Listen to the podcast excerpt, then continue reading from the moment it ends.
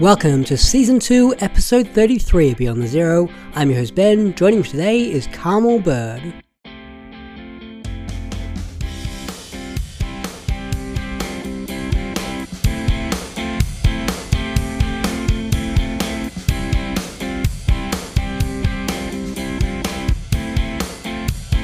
Carmel's writer. Her new memoir, Telltale, is out now through Transit Lounge Press. She joins me from her home in Castlemaine, west of Melbourne. Welcome to the show, Carmel. Hello, Ben. It's so good to be talking to you. How is life in beautiful Castlemaine? Well, today was wonderful. The sun was shining, and everybody had their washing out because it could could get dry.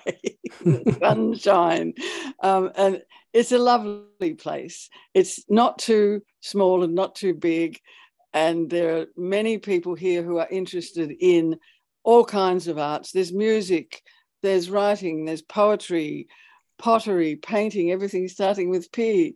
Um, what else? I don't know. I, I, I, play the cello in an orchestra here, uh, and many of my friends are involved in all. Diff- oh, there are people who make films, and we're always being visited by bands, and it's it's jumping. Yes.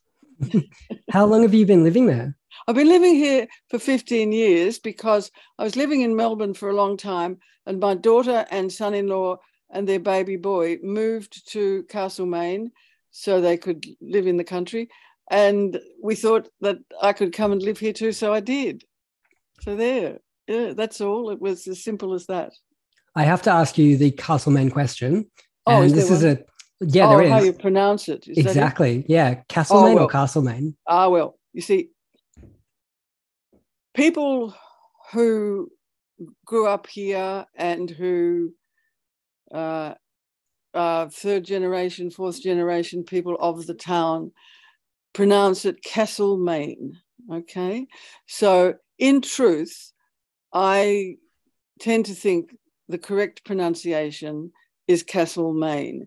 However, I and many other people grew up pronouncing words like castle and dance and what are some more? I don't know. And Newcastle and Castlemaine in Ireland, which is where this place this place was named for that place. Um, I can't bring myself to say Castlemaine, and so I say Castlemaine. And if I'm in the company of people who are saying Castlemaine, I don't say anything. It's a little bit like the name of this country. I don't know anybody who knows how to pronounce the name of the country we live in. So I tend not to, to use its name either. There are many, many. eh, Look, all all the all the people on television tonight who are using the name of this country would pronounce it differently, and I don't know what to do. I wish we could just call it Oz. It's a good idea. Yes. All right, I want to take you back Mm, to 1945 in Okay. Launceston.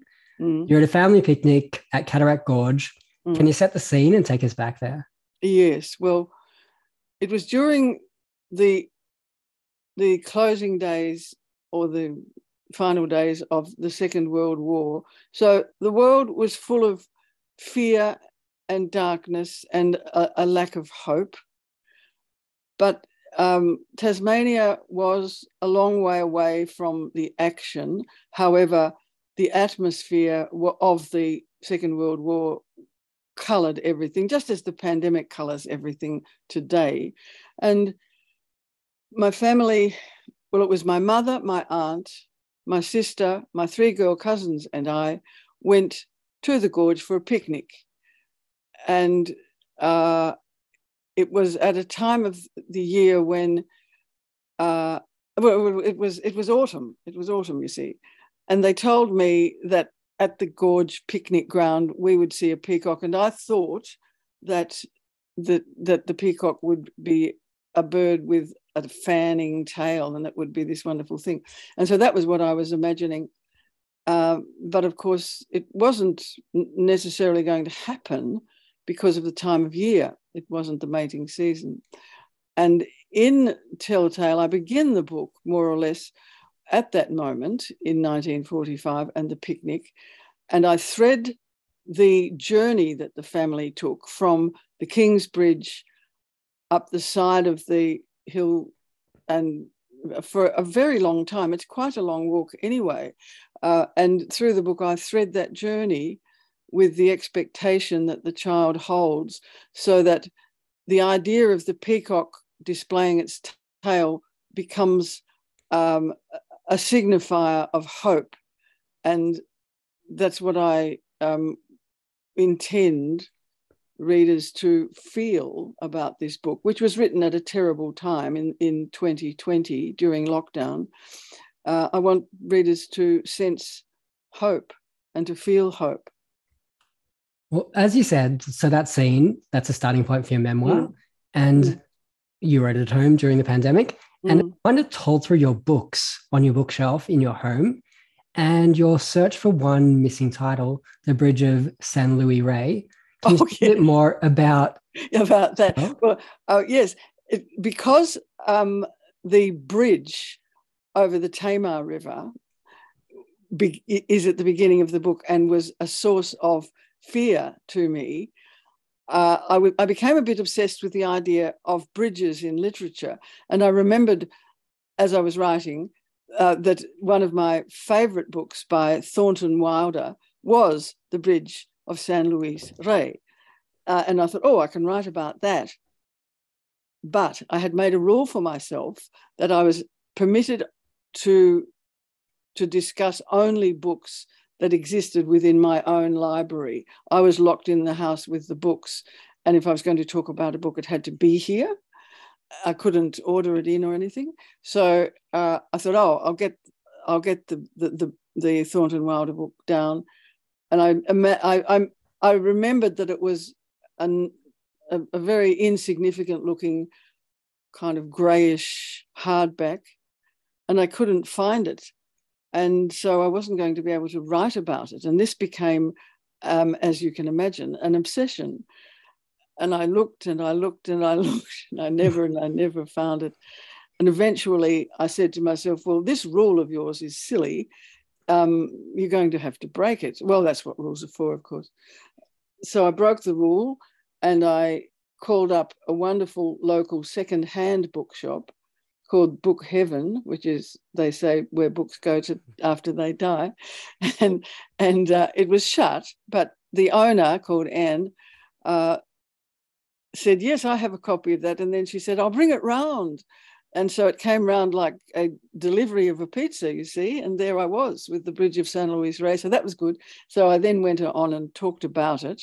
But there is um, a little bit more to the story because after I had broken the rule and written about this book, mm, a few months later, I glanced up up high at, at a very high shelf and there was a very pretty looking bright green book. And I thought, I wonder what that book is. I took it down, and of course, it was the Bridge of San Luis Rey. So it was there all the time, but it was disguised, was not um, grey, it was green. Yeah. So now I've got two. It was funny because when I read that in your book, it was one of the things that I just laughed out loud about because I think that that sense of your rule breaking and yeah. going out to buy the book and then finding it on a high shelf in your house yeah. the whole time yeah. was just such a such a great payoff. Like reading, yes, I think you so. do it so well. yeah, your book is kind of a, I guess it's a patchwork in a lot of the ways, um, but tapestry. Yeah, tapestry. That's tapestry. a good word for it. Um, tell us a bit more about peacocks coming in and out of the work. Coming in and out of the of the of the narrative. Yeah. Well, um, because I follow the journey to the picnic ground, uh, I, I will have a, a, a, little chapter that is concerned with the journey, and the peacock will feature, the thought of the peacock will feature in that. Uh, then I'll go on to a couple of chapters about other books around the place. Then I'll come back to the journey. I constantly weave the journey in. So the hope of seeing the peacock is woven into the narrative constantly. That's all. One of the things I love about the way this book has come together is the job Transit Lounge have done with the typesetting because you have these beautiful little like feather motifs at the yes. beginning of each chapter. And even the ends of the chapters end in like a triangular kind of pattern. And yes. it just makes the book so beautiful. Oh thank you. I'm glad that you see it as beautiful. Um, the designer is a wonderful melbourne book designer called sandy cull c-u-l-l she's fantastic. And the design is all her work from beginning to end, from the cover to the motifs and so on that you speak of in in the text. The cover image of the peacock is the work of a local artist who is also wonderful. Her name is Leon, Lorena Carrington. And um, Lorena has made um, a collage of a peacock to go on the cover. And that's a Sandy Cull has taken that and worked it on very, very beautifully, I think. I'm very pleased with the design myself. Hmm. In the book, you kind of start your journey mm. pretty early on in terms of reading. And on this podcast, we talk about gateway books all the time. Um, mm. Your memoir is kind of a compendium of gateway books. We start when you're really young. We start when you're about five yes. Um, at your little elementary school. Do you want to tell us a bit more about that school? About the school, yes. Well, uh, the school is called Glendhu, Glen D H U, which is a Scottish word. And before I came to write this book, I had just accepted the name as the name, and I had never thought, I wonder what it means. But when I looked it up on the internet, I was allowed to do research on the internet, you see. Um, I I discovered that Glendhu means dark hollow.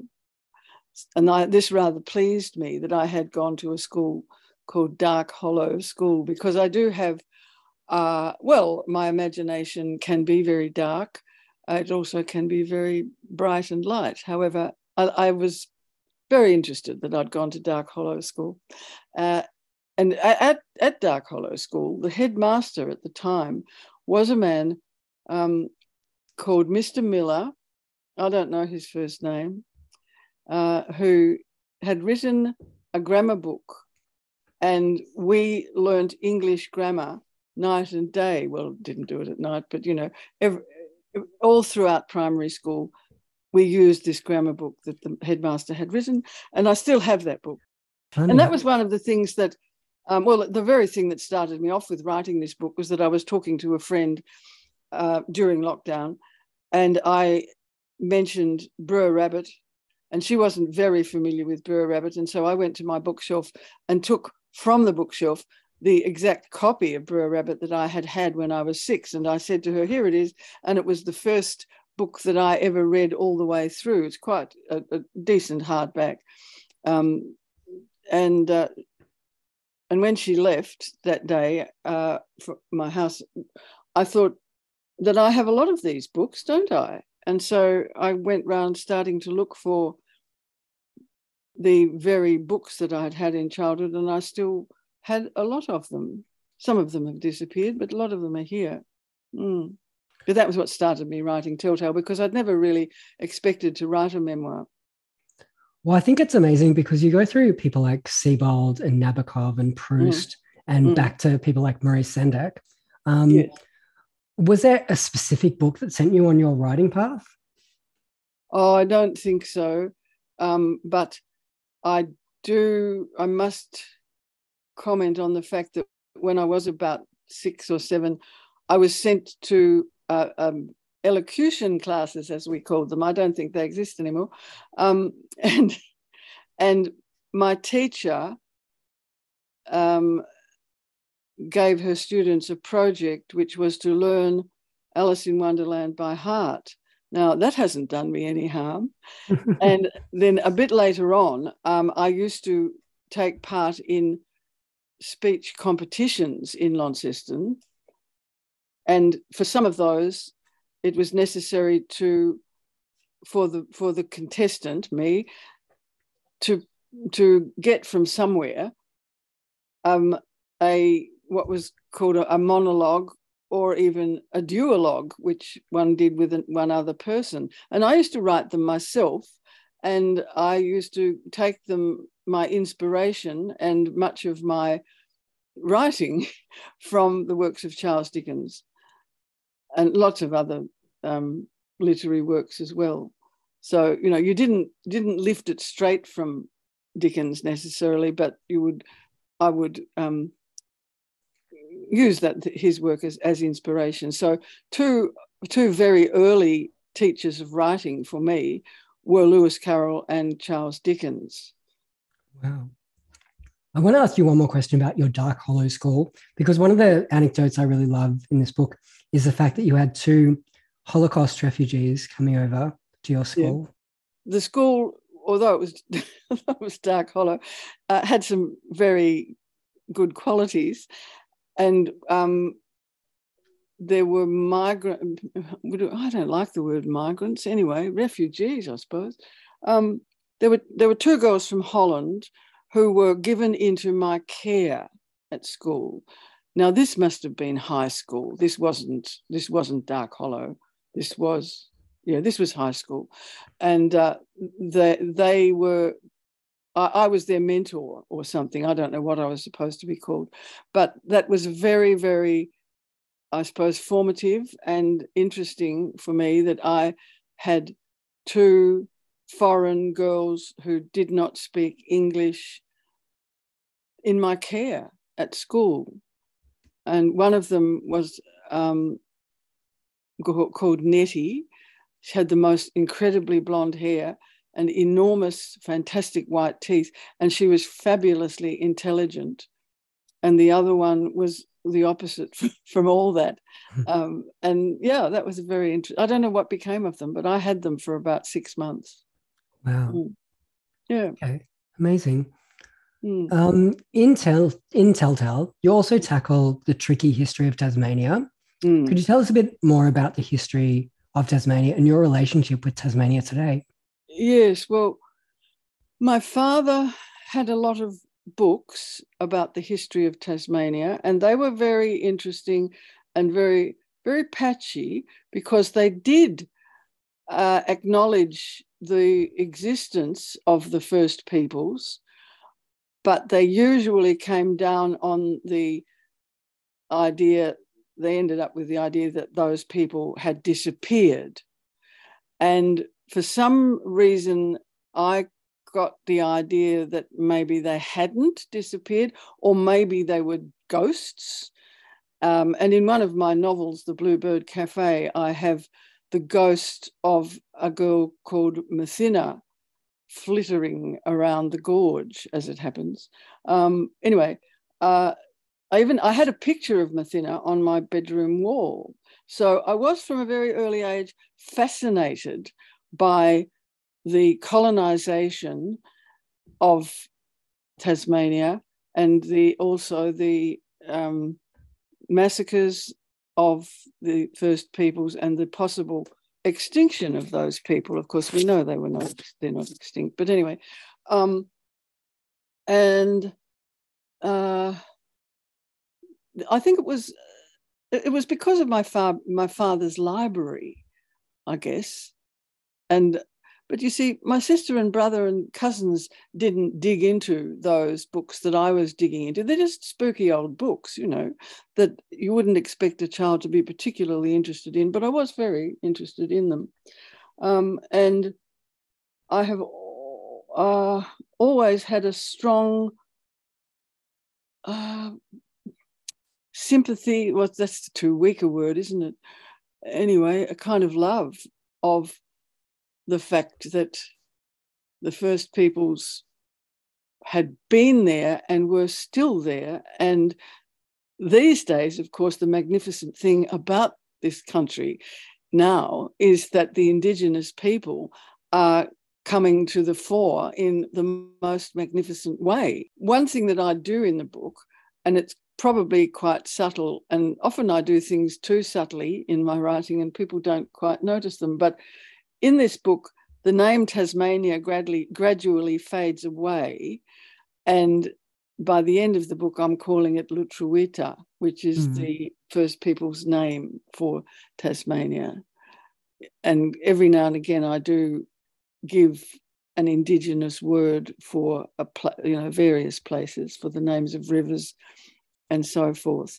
Um, and also in the journey towards the picnic ground, I, the child, notice little creatures and plants and things, some of which I point out are now extinct. They really are extinct. Yeah.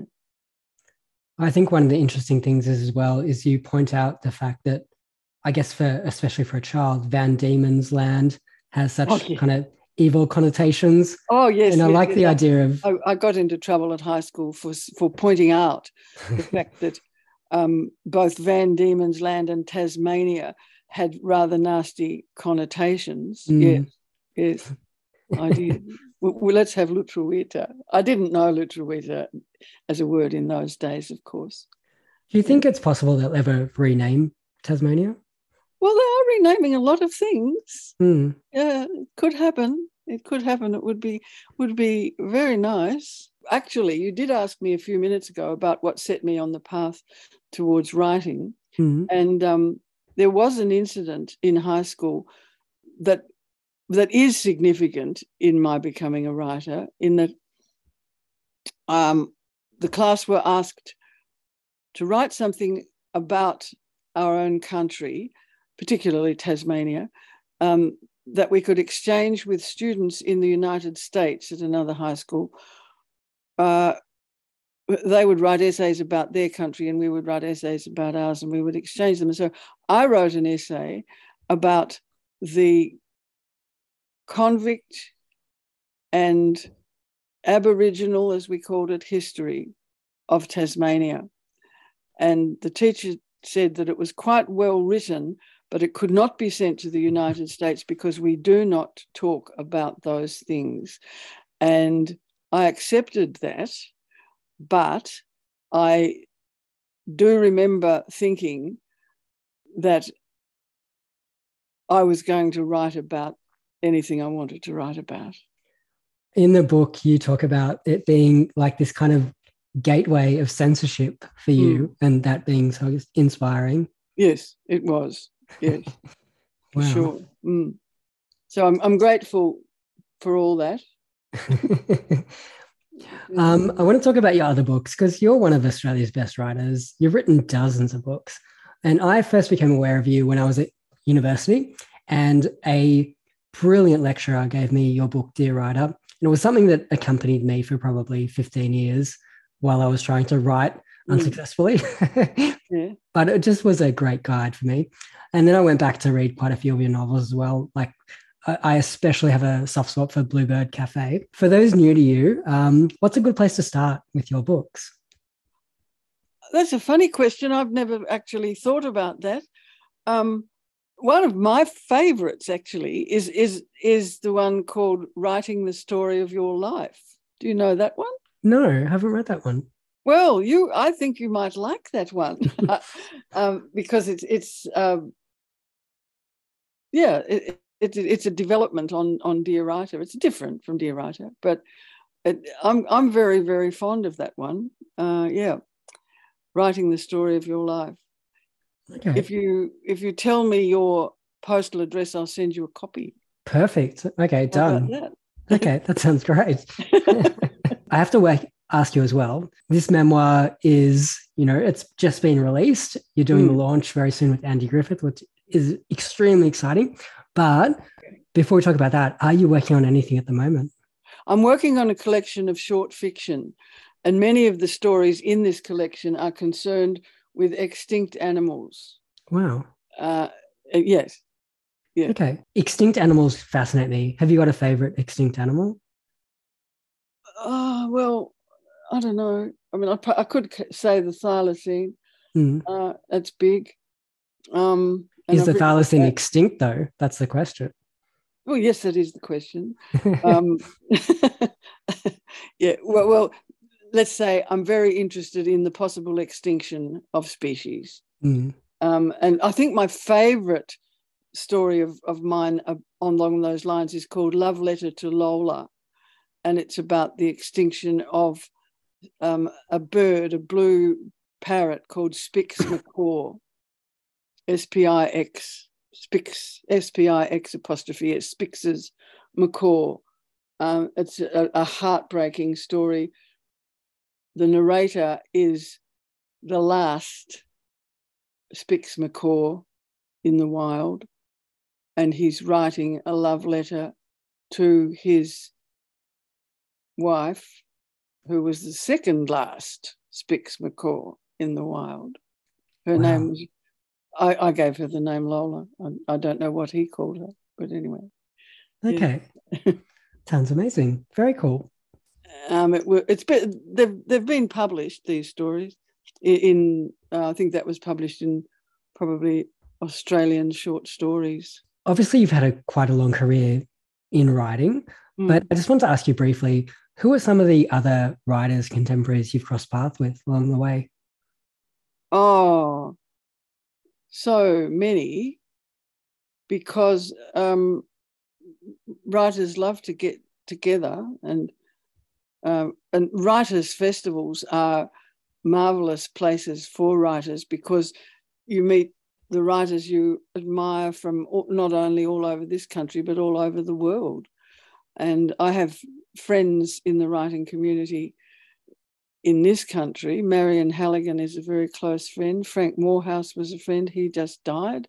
Mm. Uh, Gerald Murnane is a friend. Um, uh, oh, I mean, Gabrielle Lord. I, will miss people out if I start. Andy Griffiths, of course, is he's a very good friend. Hmm. um, uh, and yeah, I, I love I love talking writing with writers. Yeah. Who are some of the writers from overseas who you've become friends with? I, I, a lovely thing happened once. Um, this was at a writers' festival in Sydney. I met Evelyn Waugh's son, uh, whose name was Auberon Waugh, and I had admired him forever as the editor of the Literary Review. Uh, and I loved his first novel. He didn't write very many novels, um, but his first novel was called The Foxglove Saga, and I, I just loved it, and I still love it.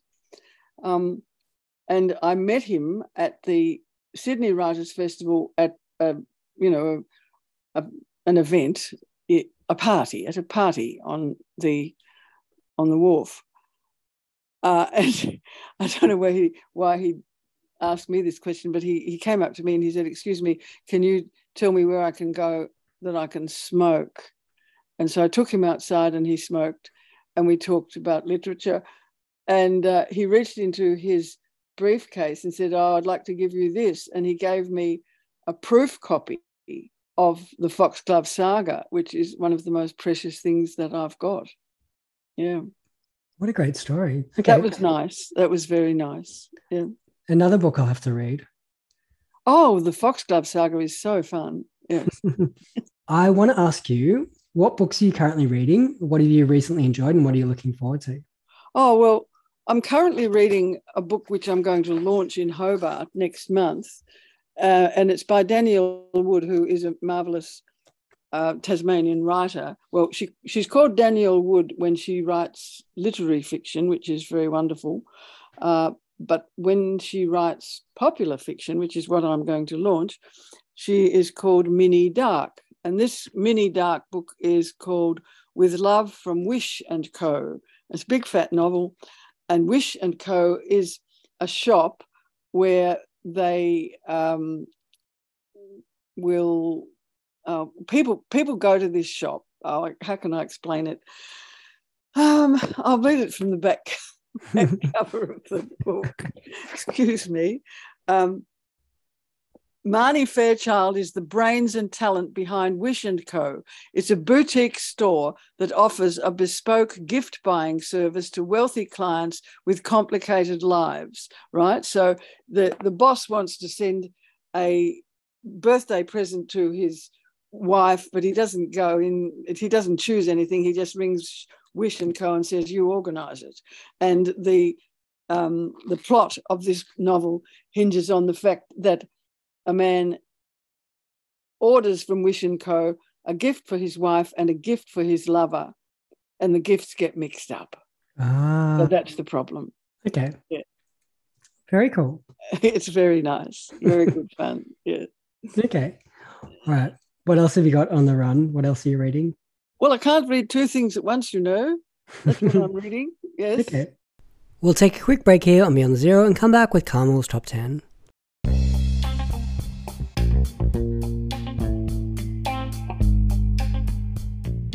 Do you love gourmet food, but have truffles become a bit passe? Why not try the exclusive and exotic taste of lettuce? That's right, it's delicious. Available now for only $15.99 each at Coles.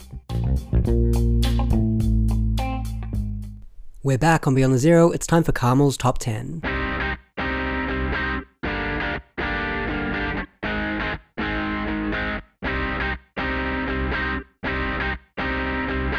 You asked me if I had 10, um, 10 books, right, that I, that, that I like. Well, Yeah. these 10 books would vary, Ben, from day to day. So today, I've got today's list. Are you ready? yeah, I'm got- ready.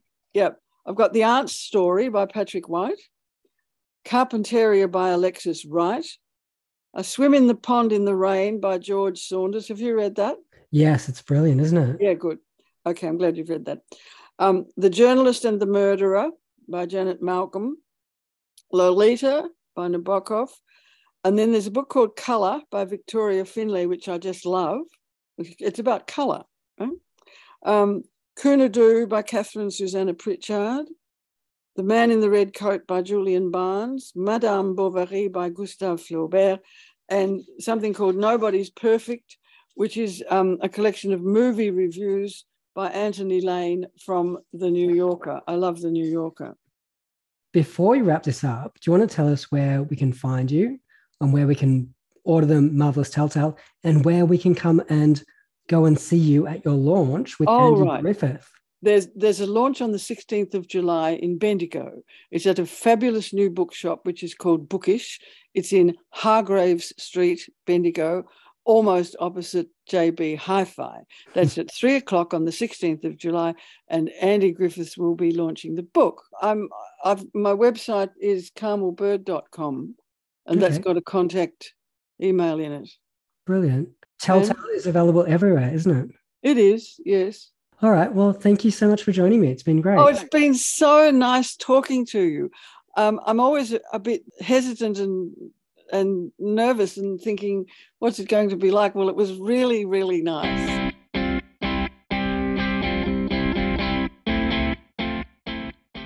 Thanks once again to Carmel Bird. Check out the show notes for all the details and do pick up Telltale, it's fantastic.